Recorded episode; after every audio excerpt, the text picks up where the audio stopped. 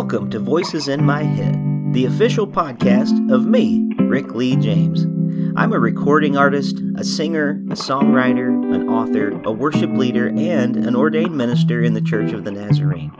The Voices in My Head podcast is where I discuss music, movies, books, pop culture, theology, and more with friends, colleagues, and sometimes just by myself. Now make sure to let me know what you think of today's episode by leaving me a review on iTunes or by tweeting at me at Rick Lee James on Twitter. And please join my mailing list at rickleejames.com where you can receive an email every time a new episode is released. And by the way, in case you're interested in a daily dose of kindness and encouragement beyond this podcast, I also run the Twitter account at Mr. Rogers Say, where I post daily quotes from Fred Rogers, one of the voices in my head.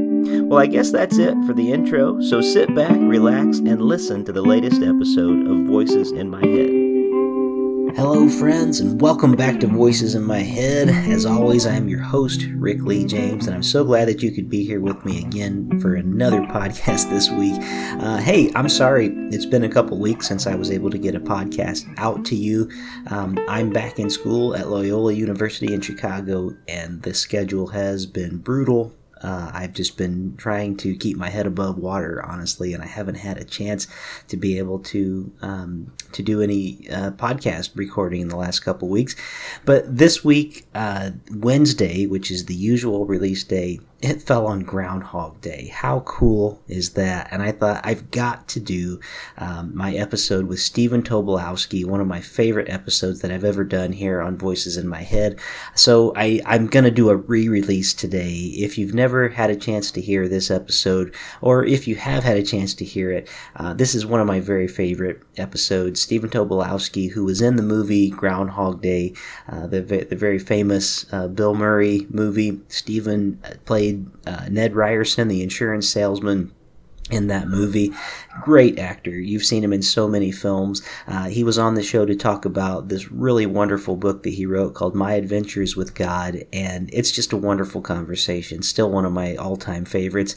So I just wanted to share it since uh, this episode comes out on Groundhog Day 2022, and I hope that you enjoy listening to it again if this is uh, not the first time that you've heard it, but if you have not heard it before, uh, don't let the fact that it's about five years old um, uh, keep you from listening now because Stephen has some wonderful insights and he's funny, he's charming, uh, he is just a, a, great guy to spend some time with, and I think that you're going to really enjoy uh, hearing this episode. So enjoy uh, Stephen Tobolowsky, and as we talk about his book, My Adventures with God, some of his acting experiences, and uh, just really uh, some time together with some salient moments talking about the divine. So here's my conversation with Stephen Tobolowsky.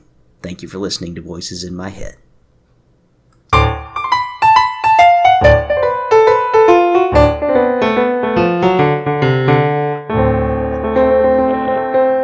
Just got off of the Uber and I think I have time for a wash and dry and fold cycle before I get back on another airplane. So oh, this is great. Oh my goodness. Well, thank you for taking the time. I know that you're very busy with the book tour right now, in addition to all of your other many endeavors that you have going on. But I'm really excited to get to talk to you. I love the new book, My Adventures oh. with God and it is it is just wonderful. I can't wait for the next book. Everyone is, is a masterpiece. thank so. you. Well, thank you for that. Well, um, I already did um, a bio, as listeners will know that have heard this before, so they're going to be familiar with who you are. But I had a listener write in, and I just couldn't resist uh, asking this question on their behalf because there was someone that wrote in that's a huge Groundhog Day fan, which all of us are, I'm sure. Uh-huh. And the first question, they said, please let let this be the first question today. Did you go pro with that belly button thing? No, as a matter of fact. I tried the belly button thing once. Uh, and unfortunately, I did it in public. And even more unfortunately, I did it before 10,000 people. I was invited to Groundhog Day, the real Groundhog Day of Punxsutawney, where you go out at dawn and at, and it's not like the movie. In the movie, you know, it's very kind of a festive thing with polka music and everybody sure. dancing. It's a lot of fun. No, Punxsutawney, it's a holy moment. It is like 10 to 15,000 people show up. There's absolutely no drinking, no partying. When that groundhog comes out, everything gets silent wow. and they wait for the groundhog to give the weather report. Well, someone mentioned, well, maybe you ought to go pro with that belly button thing. So I said, well, sure. So it was about maybe 5:30 in the morning. So I pulled my shirt up, took my glasses off and stuck it over my belly button to make eyes and a mouth. and someone took a picture of it and posted it on the internet. And I think it's probably still out there somewhere. But once I saw that, I thought it could ruin lives. Oh no. I thought this could be, this could be, if some people saw this, I mean, it could be one of those things that aliens get a transmission of that and think like, we need to do away with these people. these people don't know what they're doing. oh man. So, and that's the unfortunate thing about the internet. Once it's out there, it's out there forever for sure. So, so I don't want any of your listeners to be looking for that picture, but I'm sure it is out there somewhere. That's right. Listeners, be good. Don't go look for that picture. We don't need to see it tonight. So, well, no, I'm, ever. I'm curious what you think because you've acted in so many roles and you do such a wonderful job. Obviously, you've been a big success, and I wonder why that role in particular has seemed to resonate with people. You have any thoughts about that? I do. I actually have a couple of theories. One, the simplest theory is the movie is just absolutely fabulous. Sure. It's a great it's a great movie and it resonates to people on many many levels just as a, a wonderful, wonderful film. Secondly, I think this is kind of stealth, and I kind of proposed it to uh, some of the folks who worked on Groundhog Day, and that is there's something in the narrative that's that's very neat about Ned and Bill meeting, and that is Bill is the antagonist of the movie at the beginning, like he's the big jerk, until he meets Ned. Hmm. And when he meets me on the street, suddenly it switches. And since I'm so obnoxious, Bill becomes the protagonist. Hmm. So it is, it is that switch in the movie where you have the leading character that is both antagonist and then protagonist. And I think that's one reason why the Ned scene is so uh, memorable too, besides it being just a good scene, is that that kind of cosmic switch happens in our hearts uh, toward Bill at that moment in the movie. Yeah. Well, and it's eh, what what a unique thing too. I mean, it is a great movie, but there's a lot of great movies that don't become a part of the the culture's narrative too. And that's one that, you know, even just on my Facebook page when I was announcing you were coming on, people are just putting quotes from the film Bing or, you know, things like that all over. It's so what a cool thing. It's almost Seinfeldian in that case, which you've also been on Seinfeld. And by the way, my good friend here in town, um, speaking of that Seinfeld, I'd be remiss if I didn't tell you, um, my good friend, uh, Rabbi Kerry Cosberg is a huge fan of that episode of Seinfeld where you play the guru. And uh, it's just uh, uh, one of those comic moments. So, so you've had a, a Seinfeldish moment on Groundhog Day where it becomes something that really is part of the cultural language, and you also were on Seinfeld, which has so many of those cultural things. So, so many, so, so many. many, pretty cool thing. Well, I do want to talk to you about your new book, but there are, are so many interesting things about you, Stephen. And one of them is that you are an accomplished musician. And I also wanted to talk quickly about a couple of, uh, of musical facts about you uh, because we have a lot of musicians um, who listen to this show. I'm a musician myself. And two quick questions about music, and then we will get into your book because I really want to do that. But one, I think our listeners will be fascinated to find out that you actually played in a band band with Stevie Ray Vaughan. And I wonder if you could talk a little about that. That that is correct. But to be more accurate, Rick, Stevie Ray Vaughan played in our band. uh, what what happened was we were in a band called Cast of Thousands. It was kind of a folk rock band in high school. We were very very bad. We had one fellow in the band who was actually musical, Bobby Foreman, who went on to be in the New Christy Minstrels. But we were picked to be one of five I guess you would say garage bands in mm-hmm. Dallas to be, and each band was going to do two songs on this album. So we, we had picked our two songs. We were driving over to record and Bobby turned around to tell me in the back seat that he asked a kid from the neighborhood, Stevie Vaughan, to play lead guitar with us on our two songs. And, and I said, Bobby, we don't need to have some kid. Who's Stevie Vaughan? And Bobby says, well, he's a 14 year old kid. His brother Jimmy plays the guitar too. I, I said, a 14 year old kid? Bobby, come on. We don't have to have children playing on our band. We can play our, we can play our own instruments. And Bobby got serious said, Stephen, this kid, Stevie Vaughan, is really good and he's going to make us seem like we know what we're doing. okay, Bobby. So we showed up and, uh, Stevie was there sitting on a metal folding chair with his, uh, Gibson guitar with the dual humbucker pickups. Mm. And, uh, we got in there and the uh, engineer said, "Well, guys, why don't you run the song down once, and so we get an idea what we're doing." And so Stevie goes, "Yeah, yeah, play play me a bit of the song, so I see what kind of lead I'm going to do." And so we played. For you musicians out there, I would say we played two measures. two measures is it. And Stevie held up his hands goes, okay, okay, hold it, hold it. Okay, I got it. So this is kind of a crappy song. so I think what I'll do is, what if I were to do a crappy kind of lead and then switch into a good lead? And Bobby goes, well, that's fine. That's fine. So we started playing our song. We, we went through it. We, we laid the basic track down. I think we did it in one take, hmm. uh, like the old Beatles albums. And then, and then the engineer said to Stevie, so you want to do your lead now, son? And Stevie goes, sure. And so they did the playback and Stevie started doing this crappy lead. And then he switched into this absolutely blazing lead, jaws dropping. And we were going like, Oh my gosh, this guy is so good. And, uh, everybody was kind of stunned. And the engineer, uh, on the other end side of the glass looked into the microphone and kind of turned it on and goes, uh, son, that was pretty good. You got another one in you? And Stevie goes, sure, man. Stevie stood up and did another amazing lead from a completely different point of view. Then I could see from my little viewpoint, uh, in the room, I'm the fly on the wall now. The engineer opened the door out to the hallway and he's yelling something out there and other adults come running into the room mm. to hmm. look at what's happening in the room. And then he goes, uh, son, got another one? And Stevie goes, yeah, I do this all day. And so Stevie laid down another one that had that high wailing guitar going down to those deep bass notes.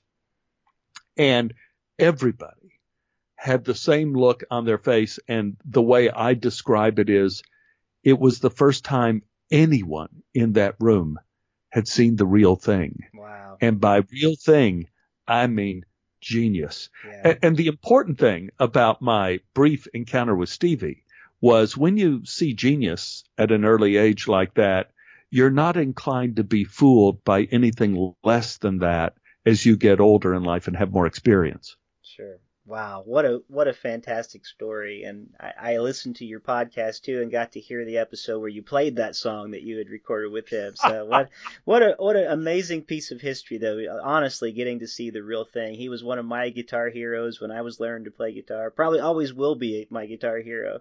Um, but I have another uh, story yep. that that I heard you tell one time, and th- this is actually kind of poignant at the timing today because I just heard that uh, director Jonathan Demme passed away, and um, I, it, I know that this story kind of connects you with with that director and with the band Radiohead, and you could in fact be the reason that Radiohead is Radiohead. I wonder if you could briefly tell a little of that story yeah, I, I guess the the point of that story is I was 19 years old and I was in a movement class at college, and oh Lord, I just hated that. you know, that was back in the era where you do spiritual exercise where you breathe in, breathe out, hold hands, and um, yeah. you do that kind of stuff. It was, uh, and doing that while you're sober is really difficult.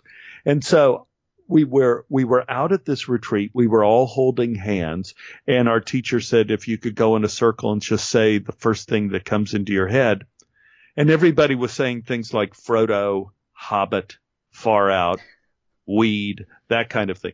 They got to me, and I hear this sound in my head, Uh, you, you know, I, I didn't know what I was going to say. And I just look across at our teacher and, and I say, I get that you're not who you say you are and that your real name is MK or ML. Those are your initials. And then we kept going around the circle with Hobbit, Frodo, and all that. Uh, when when I was leaving the retreat, the teacher stopped me on the way to the car and pulled me aside and said, Why did you say that about me? And I said, I don't know. You said say the first thing that came into your head, so that was it. He said, Because it's true. Hmm. I do have an assumed name and my initials are MK, just like you said. Well, that became a cavalcade of experiences with me and my girlfriend at the time where we would, she would bring people to me and I would listen to the tones that people made and interpret what those tones meant. And a lot of times it was not a fun thing to do. And people were going like, how do you know this stuff about me? It was creepy. So I quit doing it. That was when I was 19. Well, that girl I was dating grew up to win the Pulitzer Prize wow. for the, for the play Crimes of the Heart. And we became friends with Jonathan Demme. Uh, rest his blessed soul. Yeah. Uh, if you want to talk, here, here's my eulogy for JD. Uh, Jonathan Demme is the uh, epitome of the Dylan song Forever Young mm. because everything about Jonathan, he was always the 10 year old boy with so much creative energy bursting from every seam and light bursting from him in every direction. Uh, he was forever young, forever innocent, forever creative. Well, Jonathan at that time was directing a movie with some group called the Talking Heads. You know, I, I had heard of them, but never had listened to the music. And Beth and I were coming from exercise and Jonathan said, Hey, you guys want to come see a rough cut of my new movie? We go, sure, Jonathan. So we drove over to the Academy, which has like 1900 seats in the theater and huge Dolby sound, all that crazy stuff. It, the place was empty except for Jonathan and his ex-wife Evelyn. I believe she was there. And then David Byrne and Tina and Chris and Jerry were there, and that was it. Wow. And me and Beth in this enormous theater. And so we saw Stop Making Sense in its pre-cut version, and it was the first time I really heard the music of the Talking Heads, and I was completely blown away. That evening, uh, Beth and I went out with Jonathan and David Byrne and we we ate uh, Chinese food, I think it was. And David was asking me tons of questions about what I hated about the movie. He's always a perfectionist, and I loved the movie. There's nothing I hated. Uh, later on, he came over to our house to film. Uh, he was shooting a Road to Nowhere with the Talking Heads, the video for Road to Nowhere, and he found out that Beth and I had a swimming pool. And if you go don't look up the whistling belly button trick. But if you go onto Google and you get Road to Nowhere and you watch that video, the underwater sequences were done in our swimming pool. Wow. And that evening after David shot that, he was talking about a new project he wanted to do called True Stories, in which everybody in the movie has these fantastic experiences in their life that are absolutely unbelievable, but true. And Beth said, well, you should talk to my sweetie because he can hear tones. Hmm. And David looked at me with great amusement and he goes, you hear tones? so I told the story I told you about what happened when I was 19. Beth and I ended up being the screenwriters for the movie True Stories. Hmm. We turned it into David.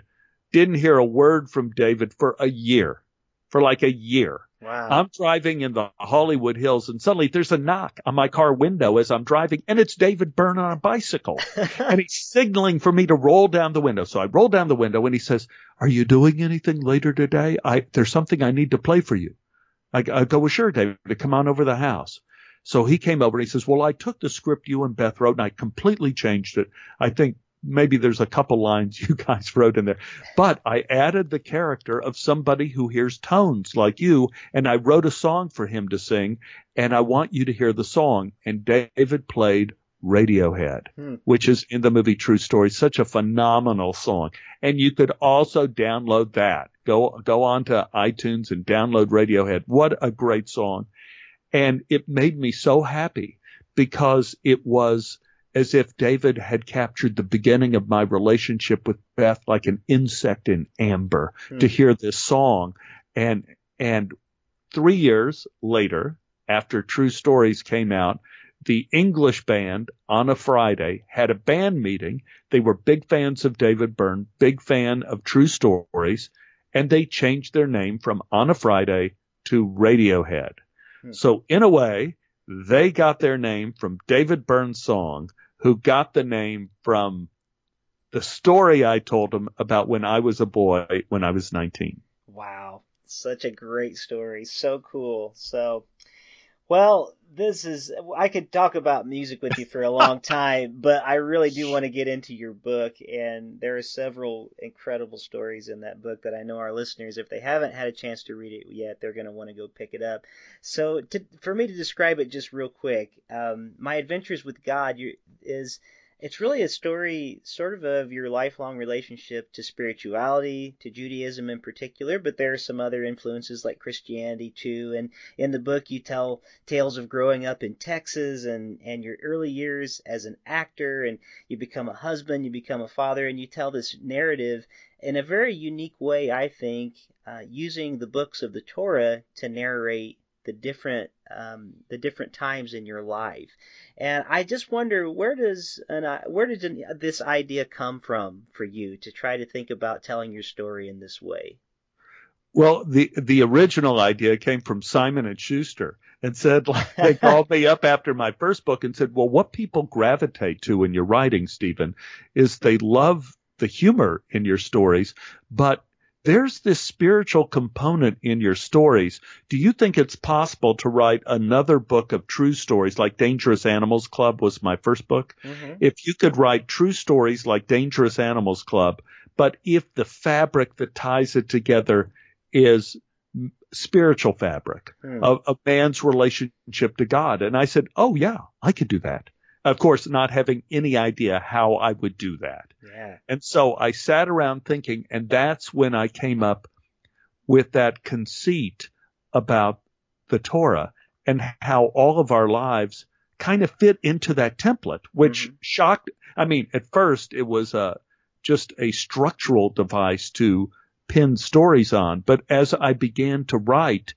it became an inspiring decision, not an inspired decision on my part, but the truth of that statement, the, the way our lives break down kept inspiring me to write new stories and more stories that continued on this through line. And, uh, I'm, I, I love the book. I, mm-hmm. I, it, it, it, it thrills me every time. I must have read it now 6,000 times. You know, you have to when you're editing it, sure. but it still makes me laugh. It still makes me cry. And I still stand by the idea that our lives break down into the five books of Moses. Well, it's that's a very uh, I, I, think that's a, a, really amazing observation, actually. And uh, theology was my, my major in college, actually. And so I remember going through those books of the Torah and hearing that. And so I, I like to kind of call your, um, I, I like to call this book, I think, almost a narrative, like a theological narrative or a spirituality a narrative based out of spirituality. But it's it's really unique, and I think that your storytelling it does exactly what you just said. I mean, it does have me laughing, but there are some deep things that actually resonate within my heart on a spiritual level when I read it too, and that's a beautiful thing for you to put into the world. I think just the way that you've been able to do that. I wonder if you learned anything that maybe surprised you about yourself throughout the process of writing a book like this. Well, I think the first thing I learned is what a moron I've been in my life. It, it's like almost at every turn in my life, I'm doing something really stupid. And, and almost at every turn where I'm facing catastrophe, I am saved by some kind of love. Mm. Uh, love from my mother or a teacher, love from my wife Anne, and a continual and ever changing love with the divine. Hmm. However, however you could define that, and, and this is one of the problems whenever you talk about faith or, or how our lives are shaped by the invisible because everybody has a different concept of what that is. But clearly, I definitely believe all of us are shaped by the invisible in, in so many ways. And from my point of view, that force is divine and can lead to wisdom hmm. and can lead to grace in our life and can lead to the miraculous happening. Hmm. Like it happened, like, you know, it happened to me. Sure. And, you know, once you experience something in your life that for want of a better word, you have to call a miracle. And, and, and you've read the book, so you know what story I'm talking sure. about. Yeah. Uh, but for me, the, the, the miracle wasn't that I got through that series of, of catastrophes alive. Now, now, some people that would be enough to say that you went through this experience where everybody's going to die and you lived. That's a miracle. That wasn't the miracle. I, I'm a science guy. Mm-hmm. I love science. And I could say that was a scientific coincidence. Uh, the percentage of that happening is so minute. You know, it, it's a percentage thing and you lucked out, pal. The miracle happened after hmm. my life was saved, in which there is a passage in the Talmud, which is the second holiest work in Judaism other than the Bible, which says that sometimes when we have experienced uh, illness or injury, as in my case, or loss or despair, it's not a curse, but a blessing mm. that helps us see the world with different eyes, to see a different spiritual context to our lives. And that moment happened to me, mm. where in an instant, I went from seeing the world one way to seeing it another way. It had nothing to do with what I was doing. It had nothing to do with coincidence. And all I could see is that it was this force, mm-hmm. this thing that surrounds us and that can lead us if we're lucky. Yeah. And if, if we can hear, hear what that is.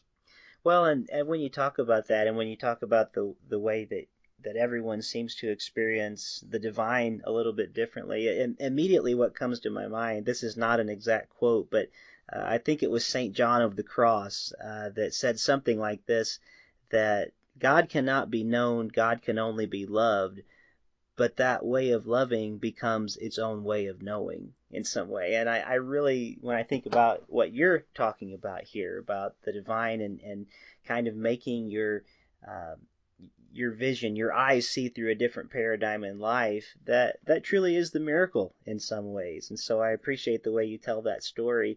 Um, and I, in in this incredible book, My Adventures with God, you're um, you say that when you are telling a story about God, you have an inherent difficulty. It's not a problem of belief, it's a problem with nouns. I wonder if you could elaborate a little bit on, on that, because I thought that was brilliant. Well, it, it's true. You know, we get through our lives using nouns. You know, we know what breakfast is. We know what I'm going to work. We know what our car is. We know what these nouns are and we could describe a narrative. But then there's another group of nouns that are a little more difficult to understand, like we say love. Mm-hmm. Now, love is something that means something different. We all know what it is, but it cannot be weighed or measured. We know it exists, even though we can't see it, but we know it's there, and everybody has a somewhat different idea of what love is. And then you go to another layer of nouns, which are even more difficult, birth and death. Hmm. We, we know it's true. We know it happens. We only experience them through others. We experience our birth by watching our children being born. We experience our death through the death of our parents. Hmm. And so these are all secondhand knowledge. And then at the very top of the pyramid, the most complex noun of all is God. Hmm. And there is a billion images come to mind and no images come to mind. Hmm. For some people, it may be the old man with white hair in the clouds, like in the Michelangelo's paintings. For others, it could, you know, you take a look at brilliant minds throughout human history who were polytheists, like you take a look at Aristotle. And Aristotle talks at great length about the unmoved mover mm-hmm. and about how there is no uh, no body involved and it is everywhere and it is everything. He he speaks of it as it's a physical force, but at the same time he is trying to define what is undefinable. Now I love now you you said that quote you used was was John, you said? I, I, think it's St. John of the Cross. I'd have to look it up to I, be for sure. I, I am but. so not up. I mean, I, I've read the New Testament a couple of times, three times, I think, and, and I haven't memorized those passages, but that was a brilliant description. Well, and and this would be Saint John of the Cross. I, I, would be after the Bible. Actually, it would just be one of the church fathers. But yeah, same. That's you, brilliant. You know, same family. it, so. It's brilliant. There there is a, a a thing in the Torah. Like if you talk about the five books of Moses, the last book that we know is Deuteronomy, but in Hebrew is Devarim, which means uh, words, or it means things. But in in Hebrew, it, it, it, there are very few words in Hebrew. It doesn't have a big vocabulary, and so there's a lot of depth to the language. So the real meaning of Deuteronomy, Devarim, is that words that become things. Hmm. That words have the power, if you say those words, to actually become real things.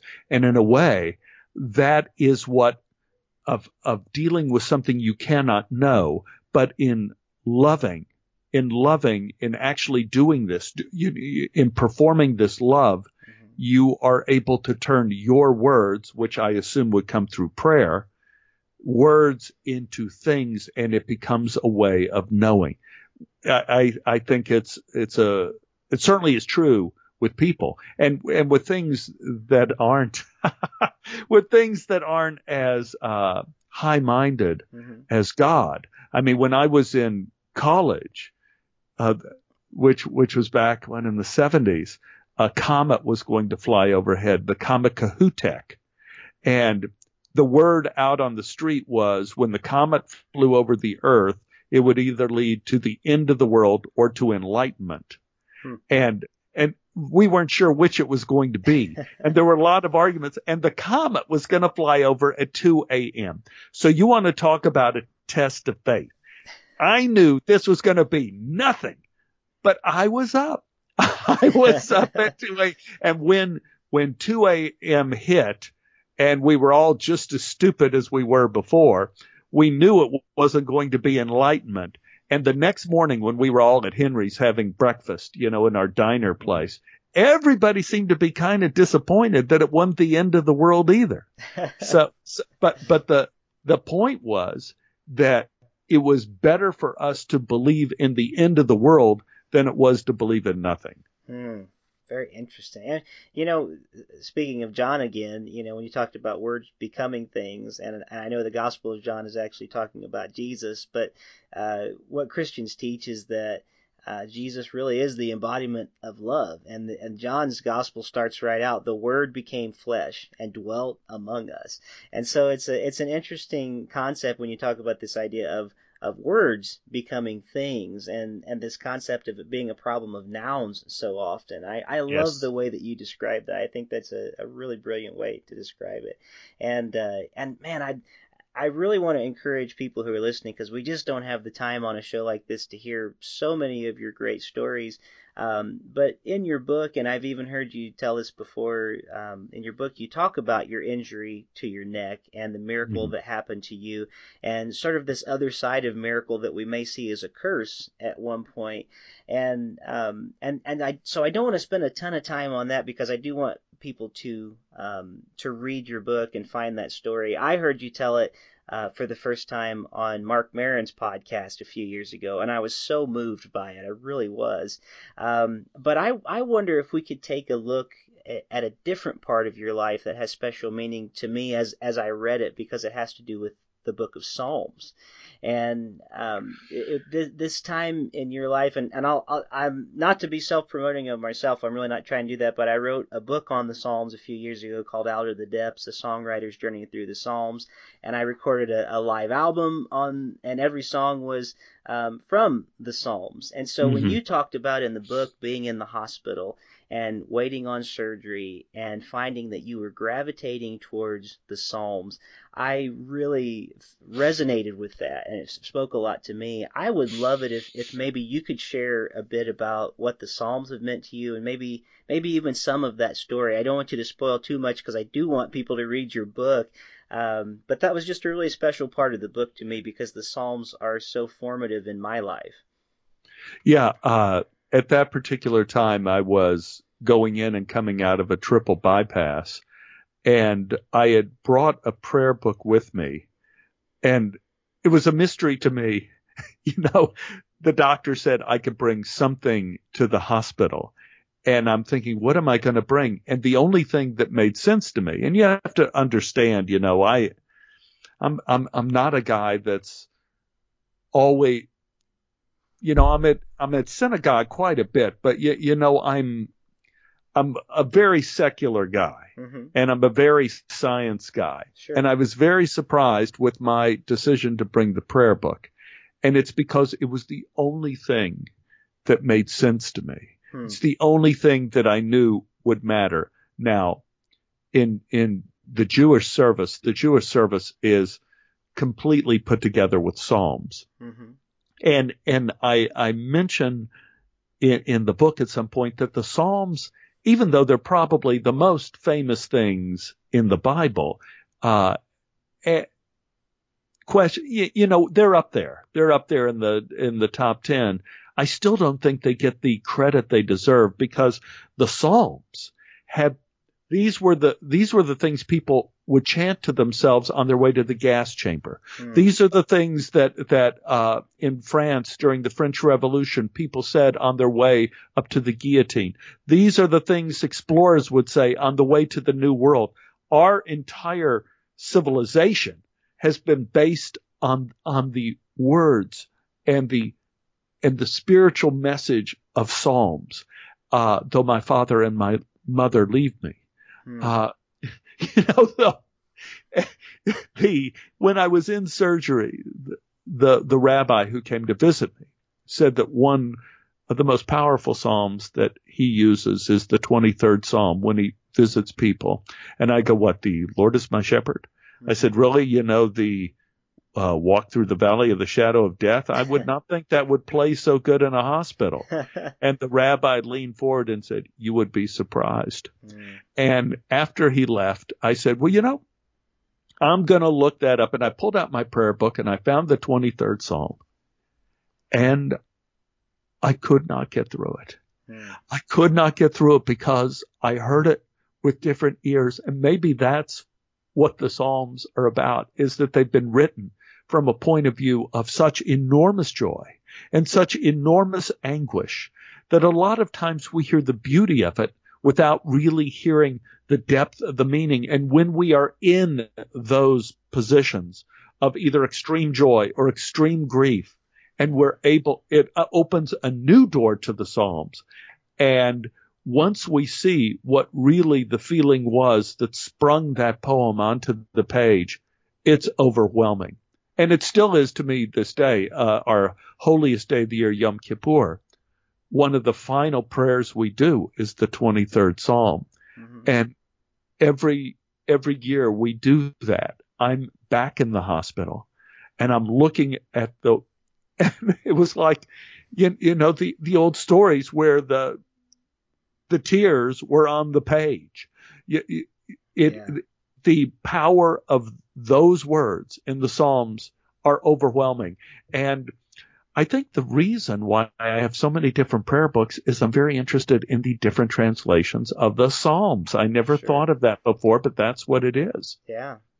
Well, and and you know, it's it, they are unique in a couple different ways. I think we often forget uh, just because the language is is lost to us over time and and the music is lost. But I think one reason the Psalms are powerful is they were all songs too. They were intended to be sung. And we know that songs can speak to the heart like nothing else. And I think another interesting and unique thing about the Psalms as opposed to the other books in the Old Testament, so many of, of the other books and the writings are often the divine word coming to us, but the Psalms are us giving words to the divine, like back to them. And, and we can see in so many ways, um, things that that we didn't even know we needed to pray at the time. So when when you say yeah, the the way it resonated with you, it's like there's a, at some point in all of our lives we come to this place where I just don't have the words. I don't know what my heart needs to say right now. And the. Psalms are and and they're deep and they're gritty and they're tough. I mean, my God, my God, why have you forsaken me? Things like that are, are coming from the Psalms or um, to follow up on the one because I, I use this 23rd Psalm every day in the morning when I wake up, and I always follow it up because the 23rd Psalm ends with "And I will dwell in the house of the Lord forever." And Psalm 91:12, I go right into "He who dwells in the secret place of the Most High shall abide under the shadow of the Almighty." I will say to the Lord, "You are my fortress and my refuge." And I, this past year has been a difficult year in many ways for me, and I found myself in the hospital with family members who were passing away, and through miscarriages with my family, and all kinds of different things. And I found that in those moments, in those hospital places, that those words just began to flow out of me because I had made a daily practice of those things with the Psalms. And I think you're right on in what you say in the way that they resonate with you in those times. Yeah, it, it's you know there's beauty on many different levels. I think you you said it as well as it could be said. That there's so much beauty. There's beauty on the surface, and probably if they were sung, we would hear a beautiful tune. But once you once you, the Psalms are so succinct, they're not wordy, and you go from one huge idea to another huge idea, and that's often overwhelming mm-hmm. for us. And so it carries us almost more than anything that I've experienced. It carries us. My old rabbi used to say you need four things to survive. You know, you need the physical, the spiritual, the emotional, and uh, the intellectual. You need all those. And the Psalms, in a way, embody all four of those. Hmm. When you read them, you are carried away by physically, by reading them. Intellectually, the ideas are powerful emotionally they sweep you away. And spiritually because the ideas are so succinct you make leaps of faith going from sentence to sentence. And in those leaps uh, the leaps can become overwhelming in and of themselves. Mm-hmm. yeah. Uh, very true. Very true well, I, I really loved that part of the book in particular, and it was towards the end of, of the book when you were talking about the, what the Psalms had meant. But uh, I think that everyone who reads this will probably find something that resonates with them. And I, I'd love to ask you real quick. I, I know we need to wrap it up. You've been so generous with your time, uh, but because you are an artist and because you are an artist on so many levels, uh, you write, you act, uh, you you play instruments, you sing, um, you you do so many different things. I, I wonder if, if you think or, or what your thoughts are about this. I've been trying to figure out how to word this question all day. Um, do you think that there are pieces of art that have been created that somehow have the fingerprints of the divine on them? And and by that I mean that they transcend what man should be able to do in some way. Can can you think of any art that that maybe does that in some way? Well, I, I certainly can point to art in which the composer and the conductor and the the facilitator of the art absolutely believed it. Yeah. Uh, every work Johann Sebastian Bach wrote, hmm. he said he wrote it to God. Hmm. That that it came through him to God. Mozart in his letters talks about how the how God has moved him to write this piece or that piece. And you, you could take a look at the exquisite beauty. I spent time with Jerry Lee Lewis and, uh, when I was doing Great Balls of Fire and I was over at his house and he started playing the piano and he said, Stephen, it ain't me that's ever playing. The only thing that's playing is the Holy Ghost, and I let the Holy Ghost work through my hands. And let's let's not leave it to just musicians. Sure. Uh, besides Bach and Beethoven is another one, Mozart, all writing to the glory of God and all felt moved by God, and it's in their letters. You read their letters and you see that they've dedicated pieces or were inspired by God. How about Isaac Newton? Mm. All of modern science is so much of it is based on the discoveries and the uh, calculus created by Isaac Newton. Isaac Newton, when he was creating these new worlds of math and new ideas of gravitation and how the universe works, in his writing saying this was, he was trying to reveal God's masterwork to man. Hmm. That he was, that he felt, and, and everyone at that time period of the Enlightenment felt he was an intermediary, uh, revealing the hidden, the hmm. hidden of, of the divine to man. And you take a look at the way it's lasted and you take a look at geniuses like Einstein saying, well, Isaac Newton was mostly right. Mostly what he said is right. And, and to, to bring up, uh, that name Einstein, mm-hmm. Einstein in his work said that all of us are motivated by the mysterious hmm. and the mysterious leads to science and the mysterious leads to God. Hmm. And so the, the works of science and God are complementary and not in opposition to one another. Hmm. That's a wonderful way to put that. Beautiful. Really love it. Um, well, that's and that's a great answer too. Thank you for for taking time to say that. And and I really I do think that there are pieces of art, pieces of music, sometimes even film. Uh, I think they're just going to be with us for longer than we can imagine. Um, I think they do transcend at times, and and you know what? I I'll be honest. I think some of your stories, you know, it, I, they they might last for a good long while because I think the way that you tell them shows a lot of heart. I think your publisher is right in in what they say about they that people enjoy the humor, but they enjoy the spirituality behind it. So, and and I know you're you've said yourself, you know, you're a pretty secular guy in most ways. Um, but but Mr. Rogers comes to mind. I'm gonna I guess close the the podcast on on what may seem a little odd way to do it, but I think you'll understand why when I explain the story. Um, I recently read uh, a book called The Simple Faith of Mr. Rogers. If you've not read it, I, I highly recommend it. Really good book, and it talks about how you know the the Mr. Rogers we all knew and loved from PBS that was just such a gentle person. The book talks about how um, he really cultivated uh, in his own life um, a, a, practice that that he really did strive to be that person that he was on the screen. He really strived to to be that gentle force in the world, I would say. And one thing that I found fascinating in that book is to find out that before he would go on his television show, he would say this simple prayer every time, and he would just say, God, let some word that is heard be yours today and and I think that is so beautiful. And whether you know it or not, Stephen, um, through your stories that you tell, through the writing, through the stories you tell on the podcast, maybe in some of your your movies that you've made, the concert films. Um, whether you know it or not, I think that the words of God are being heard many times, uh, maybe even in spite of you at times. But I, I just think that I just think that the divine uh, speaks to us in ways that we don't even know at times. So I want to tell you how much um, your writings have appreciate uh, have meant to me, how much I appreciate them, how much I appreciate your podcast, and as much as I appreciate your acting, and I really do.